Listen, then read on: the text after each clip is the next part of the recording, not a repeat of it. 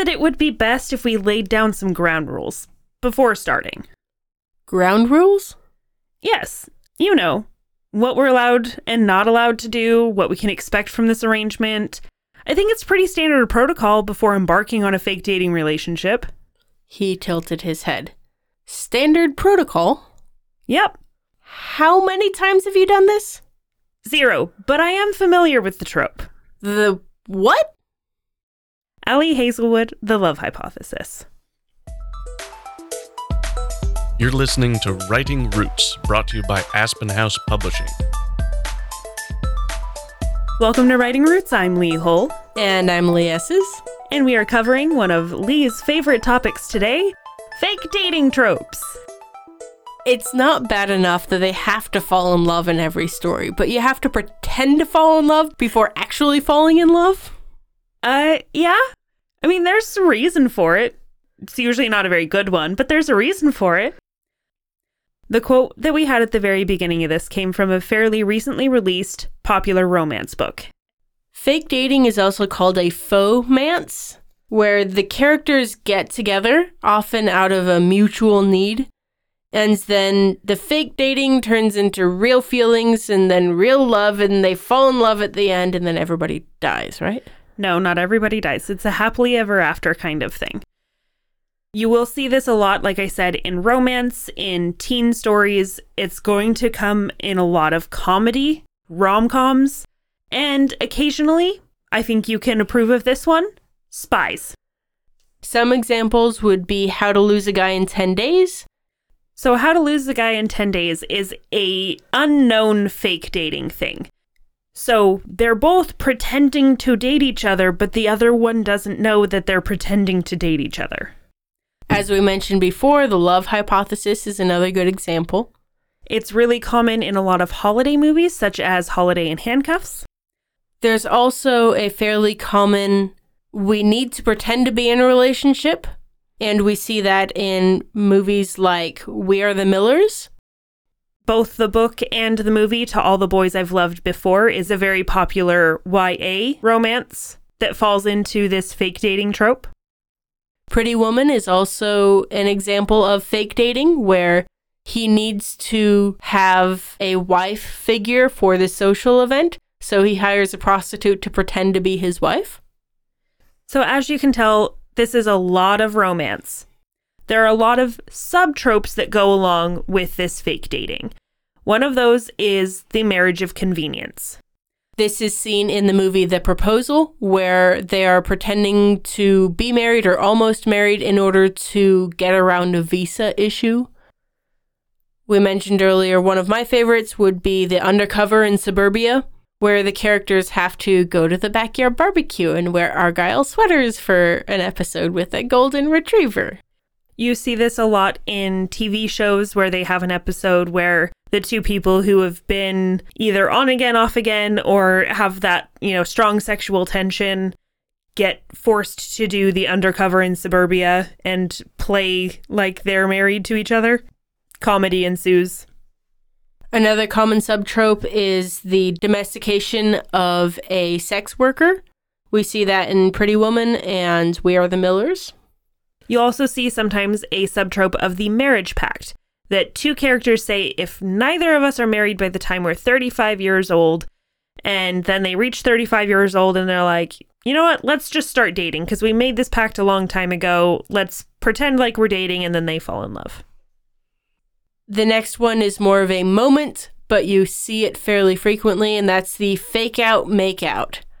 They end up kissing so that whoever's looking at them would look away.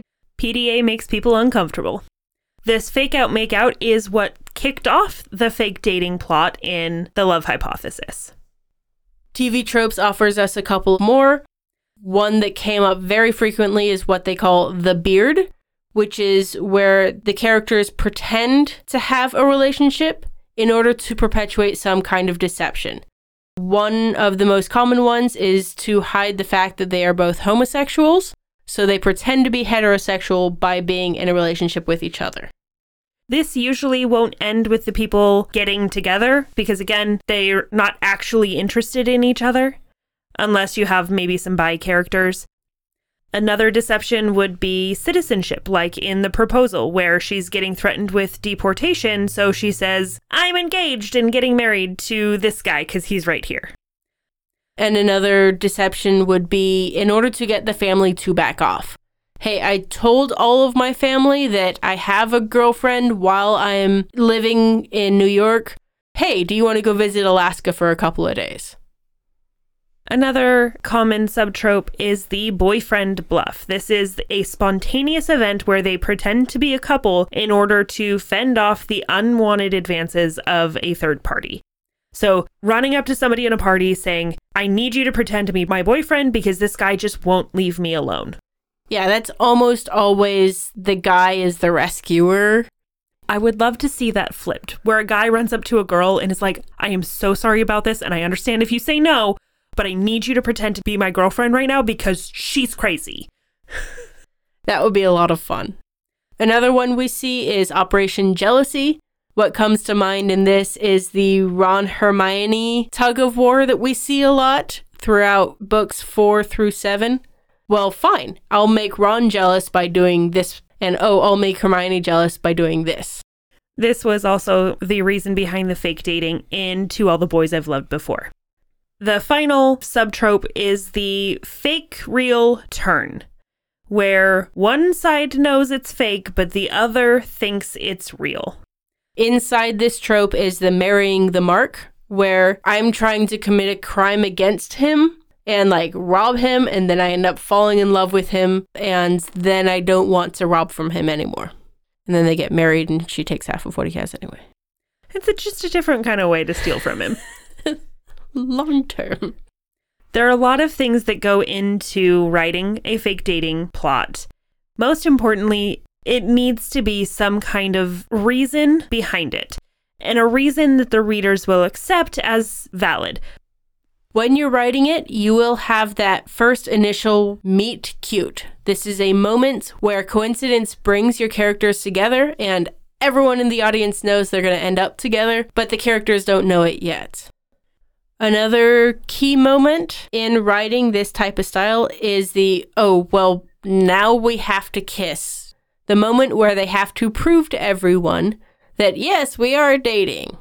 It's usually sprung on the characters. So in the proposal, there's the big scene where the family's there and they ask them how they met. And then they're like, kiss, kiss, kiss. And then at least one of them, if not both of them, will feel that kind of spark, that okay, this is actually really nice. Oh no, I can't let myself fall for them, but oh boy, that was really nice. There's often an element of mutually assured destruction. So, fine, you can out me to my family, but I'm making sure your visa is getting denied. If we don't continue fake dating, then everything is going to fall and crumble and be so much worse than if we had not started fake dating in the first place. You also need to have some kind of showcasing of public dating, something that they intentionally go out to do things because there's no point of fake dating if they're only fake dating in secret. So in the love hypothesis, she's like, I guess normal people go on dates. So every Wednesday, we're going to have coffee at lunch.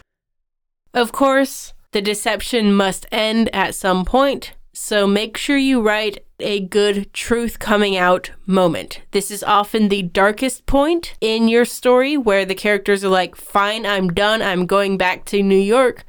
I'm leaving all of this behind and announcing this to not just the character that they've actually fallen in love with, but the entire audience that they're perpetuating this deception for. That moment will often be tied very closely with the only until the event moment. So you can play this a couple of different ways. You can play it as that truth comes out before the event and suddenly they have to deal with the fallout. Or it can be that event, the family reunion, or whatever end of that ticking clock they had initiated is done. And yet they're still fighting with those true feelings that they're experiencing. Now, I will say there are a lot of things to avoid when writing this plot trope. One of the biggest ones is making sure it does not end lopsided. Make sure that they both mutually agree to love each other. Because if it ends lopsided, then it's unhealthy. It's very easy to make this toxic, especially if you don't have that truth comes out moment. Another thing you need to be careful about is that subtrope we mentioned earlier, the beard.